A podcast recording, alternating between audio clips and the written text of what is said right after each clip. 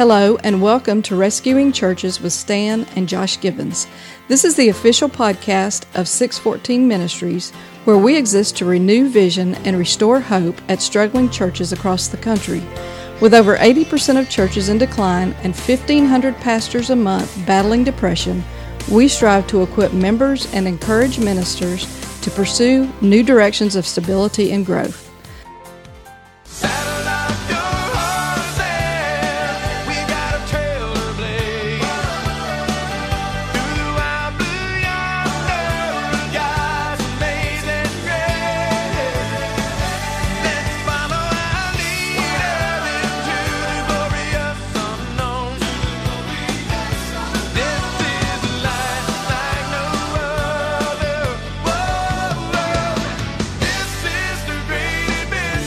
And this is a great adventure. It's also rescuing churches. And I'm Josh Givens, joined as always by my father, 614 Ministries Executive Director, Stan Givens. And as you know, we've always made the analogy that pastoral life and life in the ministry in any capacity really is a great adventure, unlike any other. And we couldn't think of a better song for our podcast bumper intro. And we uh, say that, of course, as two of the most biased, biased. Steven Curtis Long Chapman fans that you fans. will ever meet. Um, own Love Steven Curtis Chapman. Own every album since 1987 like the year after I came out of the womb. So we'd like to give a huge thanks to the Stable Collective, the artist management agency for Mr. Chapman, for so graciously allowing us to use that chorus. It was an absolute honor for us. Um, be sure to check out all of their work at thestablecollective.com. All right. If you were with us for episode five, you know that we talked a lot about the issue of substance versus show, uh, the churches that are kind of in the ministry for the right reasons versus the ones that are just all flash in order to attract people, but biblically they're real empty and shallow. They're not discipling people or ministering to their community. We dealt with a lot of that, and we would encourage you, if you haven't already, to kind of trek back and catch that episode. As we sit here recording this episode today, we just returned from a weekend in Birmingham where we were able to attend three days of the From Embers to a Flame conference at Briarwood Presbyterian Church. Thanks to Walter and Sue Levier. We'd like to give a huge shout out to big them. Shout out. Uh, thanks for awesome friends. Thanks for covering the cost of our attendance and for so graciously allowing us to stay in your home and treating us to some fantastic barbecue. Good barbecue, full moon barbecue. Full moon barbecue. we don't uh, awesome. uh, we don't we don't have any commercial or promo to insert for them here. Well, Mobile, this, we don't have a full moon barbecue. Yeah, th- this is a shout out for the full moon in Birmingham. That's right. One thing that we both immediately observed about this conference, um, which by the way, I would, I'll just point out was being held at a church of over 4,000 people was how clear they were that this conference was not designed to help you grow the attendance size of your church. They made that really clear right out of the gate. That's not our objective here. Um, this conference is really designed to help you revitalize the spiritual health of your church. Exactly one of my reasons that I'm going to recommend this conference to everybody that's listening, every pastor that I know. We're literally trying to figure out a way to bring as many pastors as we can to their next one or have one here. Absolutely. And the same thing. And and one quote that I loved just kind of right at the beginning from Dr. Reeder. Uh, he, he's the lead pastor of Briarwood, and, and he taught and, and preached a lot of the conference sessions. Did a phenomenal job. It's great to sit under his wisdom and insight. And, Very much so. And, uh, and and he said, you know, this is not about putting meat in the seat. Right. And, and I just I, I, he has a bunch of those. That yeah, his little quips, and and right. that one just stuck with me the whole time. And I just thought that was great. Um, very well said, well put, and we'll, we'll, get to that issue a little bit later. Um, I just really appreciated his candor and his matter of factness, especially with the young pastors that and the seminary students that were there in attendance. He just wasn't afraid to tell it like it was. So, just to kind of kick things off, what was something you noticed or something that stood out to you the most about the conference personally? Maybe something you learned or that you really appreciated. Well, I shared this with you and uh, Walter, our host family.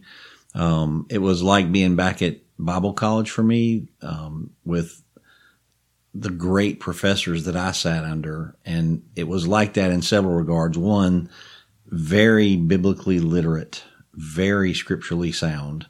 Um, yeah, Dr. Reeder didn't need his Bible with him. Right. It just came off his head. Oh, oh yeah, he quoted so many things verbatim. All of my professors everything. used to could do that. It's very awesome to experience that because you know he's been able to connect scriptures that don't normally connect for people. Right. Um, so that was awesome, and as well as his seniority, uh, he's he's a pastor that's got the wounds and the scars and the the stories that tell you that, and he's he's you know brought several churches from near destructive edge to successful, healthy churches.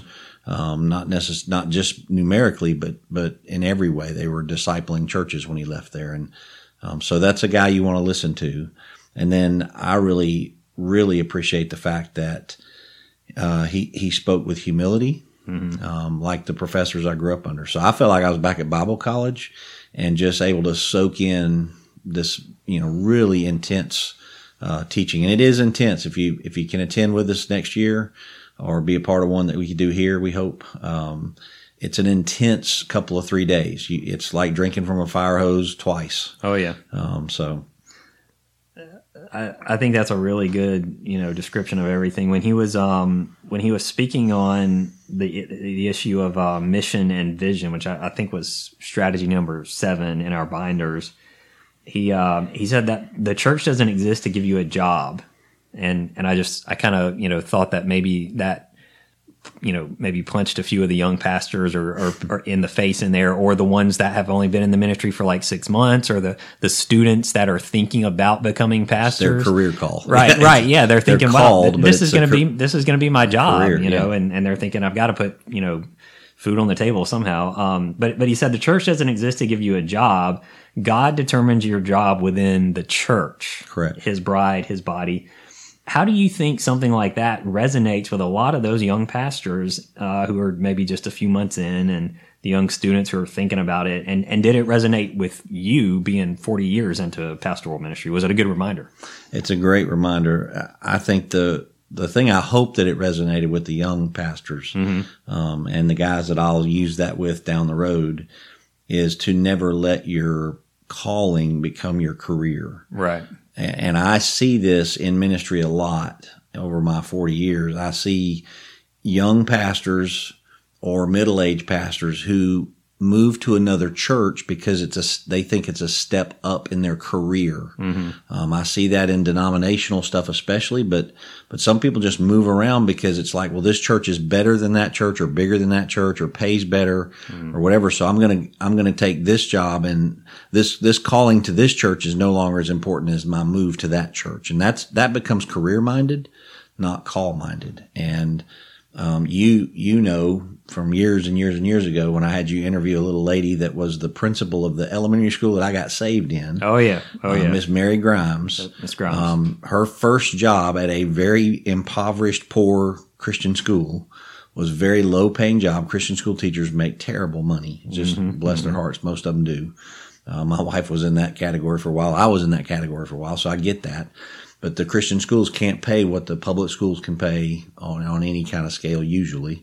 I'm sure there's some around the country that have figured it out, but that the tuition has to be enormous for that to happen right but most Christian school teachers don't make anything. Hmm. Miss Grimes was not making very much at all, and her first job as a girl right out of college was the highest paying job she ever had. Wow. And she moved backwards her whole life uh, financially, but had a huge ministry impact on tons of people because she wasn't trying to build a career around teaching. She was trying to minister to people. And I think as pastors, we need to learn from that. We need to be the calling on your life by God is way more important than the career. And God will provide and take care of. Now, you may not be driving the, you know, the next BMW, you know, or That's- you know, the that's late, the latest That's Yugo really true, that's yeah. out there. I don't even think Yugo's out there anymore. Yugo, Yugo still make cars. i don't know You may not be driving anything that you want to drive, but your your call will sustain you. That's And true. And, and and how do you think? I mean, if you if you have something like that happening with with a young pastor, how do you help a young pastor um, who's who's maybe struggling with that kind of differentiate those in his head? I mean, you know, what advice would you give to a pastor like that? The the few that I've talked to, I you basically go stop it. Yeah, just stop. Just stop doing get it. get over it. That's right. You cannot be if you're if you're interested in making money, don't go into the ministry. Yeah, And you're in it for the wrong reasons. Please don't do ministry for the money. Right. Um, and don't move because there's money better here or there. Hmm. Move because God says these people need your kind of help. And these people have the help they need right now. You've sustained or stabilized them. Your, your season there is done. And these people need what you have as a gift. If you hear that call from God, then you can move. Yeah. And as you know, I left a church making a lot more money Mm-hmm. in Birmingham to come here uh, to a church not going to ever make that kind of money again. Never Right. have made that kind of money again. But it was a calling. And all the offers that have been on the table since I've been here, not important to me because this is my calling. As soon as God calls me somewhere else, there's another Then conversation you'll, that I'll then you'll go. Yeah. That makes sense. And, uh, and that's why you're, you know, not only the best pastor in the world, but the best dad in the world. No, uh, no shameless plug there. Yeah. Um, so, And no bias at all. Yeah, no bias at all. So Dr. Reeder kicked off the first session of the conference um, by talking about, and this was kind of within the context of church revitalization, um, which was great for us because that's what we do as a ministry. That the real objective doesn't need to be to plant more churches; it needs to be to help the ones that are already in existence come back to spiritual health. Um, Why is it that church planting still seems to be a trendy thing? Uh, It's easier. in the U.S. It's know? easier. I mean, we, we have so many local churches that are already in decline and barely holding on. And Yeah, but they're but they're hanging on. Some of them are hanging on the wrong stuff. Yeah. and revitalizing, moving a church that's stuck in the seventies, eighties, or nineties. And I say seventies laughingly at our church, but moving a church that's stuck in the seventies or eighties or nineties to Right. to a contemporary uh, ministry model church that can get out into the community and minister is very, very, very hard. It you're, is. You're moving them, and, and it's literally like pulling a train up a hill by yourself. Hmm. Um, taking going going and you know having a Bible study in your home that becomes a larger Bible study that becomes a larger Bible study with young couples that are excited about the Bible study and a guy that can play the guitar really good and a lady that can sing really good and saying, Hey, we're going to rent this storefront and y'all come and woohoo, we're all going to pass out flyers this week and get more people here. We're going to do a car wash in the parking lot of our, you know, storefront and get more people here. And, you know, eventually you're around 115, 120 people there. Um, but you didn't have to work off the base of anything. You Right. created that base. The Right. problem for most of that, a lot of times, is uh, there's no seniority there. There's no older saints there. no no wisdom and experience. No, yeah. yeah, no, no, right. no wisdom and experience there that can help stabilize that, and and it's running off of all fresh new energies um, that doesn't have the experience it needs to keep to sustain itself. Some some do fine. So Yeah. sure, granted, some do great. That's true. Uh, but there are, it is a challenge. It's just way harder.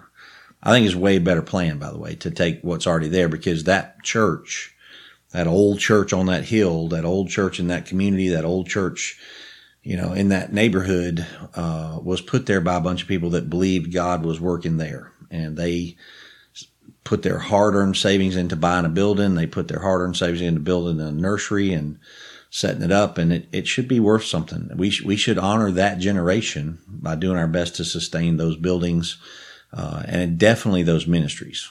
If the building needs to be torn down and rebuilt, that's fine. But the, the ministry to that community was somebody's vision at one time from the hand of God, most likely. Absolutely. Um, in, a, in a section on gospel ministry, there was some really good discussion on uh, something that they called quietism versus pietism. It's kind of this idea that pious pastors believe God is at work because of what they're doing. Um, do you see that as prevalent in some of today's pastoral culture? Um, do you think there's a solution to overcome that? That there's this this element of pietism in in the pastoral culture? I do. I, I mean, I would agree that there's ministers out there. I'm so far removed from them. I can't. Right. I, I don't even try to look at them on the internet, although you know they run across your page every once in a while. Um, but but it's all about you know look at what I can do, and you know I'm the greatest that ever did and will be, and all that. And so I think that's a challenge. Yeah. Uh, the, I think it's an it's a sin. The sin of pride gets into the middle of all that. The there's a Pharisaism that can get tied into that, and God cannot, will not bless it. James chapter four actually says God will resist those proud people. That doesn't mean their ministry is not going to go crazy because entertainment and sometimes arrogance is very attractive. Oh yeah, absolutely. Um, people that are very self confidently thinking they're all that and you know, peanut butter sandwich, they're they're very attractive to people. So Absolutely. And um and just real quick, I'll ask you. There was a there was a really I really I really appreciated the emphasis on prayer that was um that was uh, done at the conference and how you know churches need to be praying churches and they need to have inter- intercessory prayer and we even attended a um, a prayer breakfast as Yes. part of the conference where we were prayed for specifically in person by a prayer partner at Briarwood who's who's on their prayer team and everybody and the entire time we were there, there's a group of people That- across the hall in the Yep, chapel that were praying for us. exactly. I ran And- into those people a couple of times. Literally walked into the chapel while they were yeah, praying. and, and I mean that that's just overwhelming when you're there knowing you're being prayed for while you're at the conference. Um, why do you feel like that is so important and vital in the life of a church, and how can churches do it more effectively and better? Well, there's so many good quotes on prayer and the, the prayer warriors and saints of the past. Mm-hmm. Um, the D.L. Moody's and those guys that spent hours and hours and hours in prayer before they ever started their day at 4.30 in the morning or whatever. Right, right. You know, overwhelm you with that. And E.M. Bounds, all his books on prayer, you know, are very impassioned and they, they just teach you that prayer is at the center of everything we do. It is it is probably one of my greatest weaknesses. I've said this publicly many times in sermons. Uh, it's one of my greatest weaknesses is private prayer time. I get easily distracted, so my prayer has to be journaled.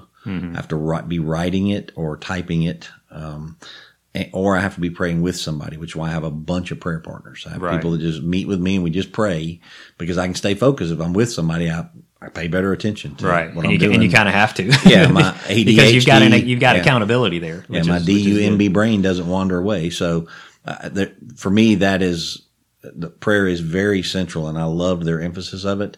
I love the fact they talked about it needs to be fervent and passionate prayer, uh, and that and um, uh, that that they use the Nehemiah passage to say um, we need to have an intolerance.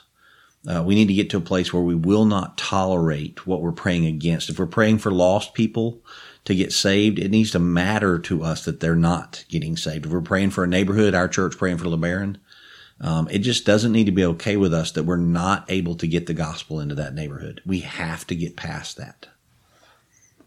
Yep, I agree. Absolutely. It was really good that they placed an emphasis on that for sure, and they placed a real good uh, heavy emphasis on the gospel as well, making sure that churches are centered around the gospel and that everything that they do comes out of the gospel. So, um, Yeah, the quote that I took out of that, the gospel is the the gospel of salvation by grace is the foundation, formation, motivation of the Christian life.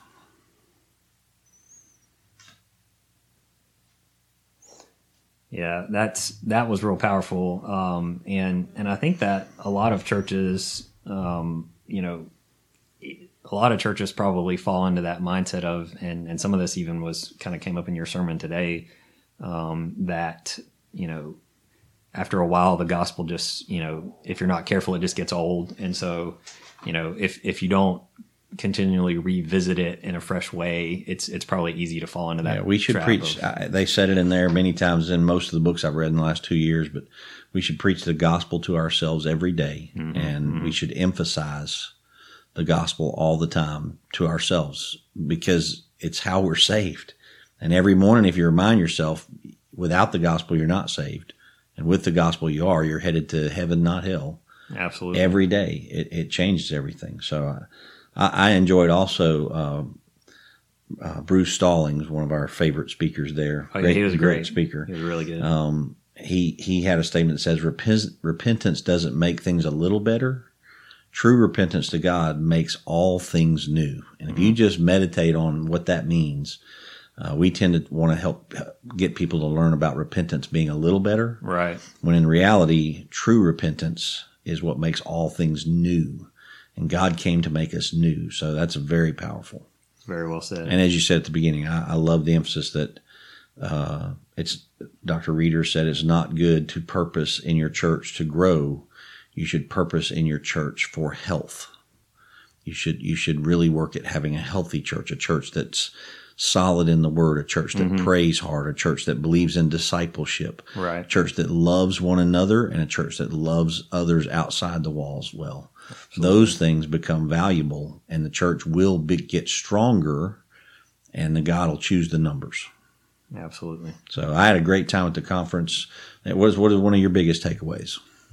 Uh, I think for me, a lot of what you gleaned um, is some of the same stuff that I gleaned in it, and and what was really neat for me was to be able to to glean it and kind of have it, um, you know, to, to, to glean a lot of insight and wisdom from from Dr. Reeder and the other speakers who were there, and see how those things were applicable to my role in the church, um, doing communications and, and digital media, and like like with this idea of the gospel being central to the church and and and everything that even even in even in what we do as a church digitally even that should draw people to the gospel Correct. um, because I see, you know, I see, like we've discussed previously, a lot of those churches that even online and and in their media worlds are all about the flash and the the the pull in is is not the pull in doesn't point you to Jesus, it points you to them Yes. and then and then maybe when you get in the doors you might see Jesus, Right. but you you may also just be there for a concert. Entertainment and story. And and so what what that meant to me was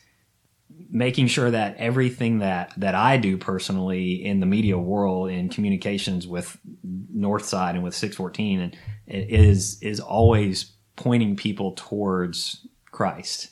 And so that even even a graphic, even a, a, a social media graphic, you know, and there's nothing wrong with the fun graphics that, you know, that we have and, and all of that kind of stuff. There's there's nothing wrong with all that. But you also want to make sure that that the stuff that you're putting out there really is right.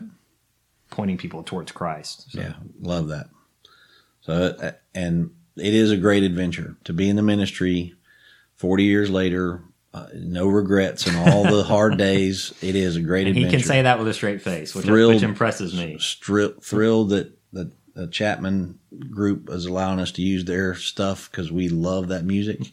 Absolutely. And we want you guys to have a great adventure this week in your ministry. So we'll, we'll be praying for your church. If you if we can help you in any way, contact us through definitely 614 will. rebuild at definitely will.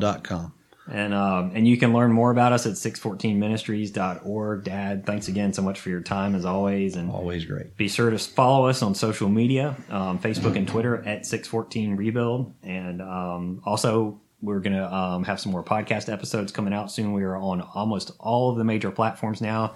So be sure to follow us on Apple uh, Podcast, Stitcher, um, all of the Spotify. Spotify, all the major ones. Yeah, yeah we're, we're getting everything up and running there for you guys. So um, we will see you on the next episode.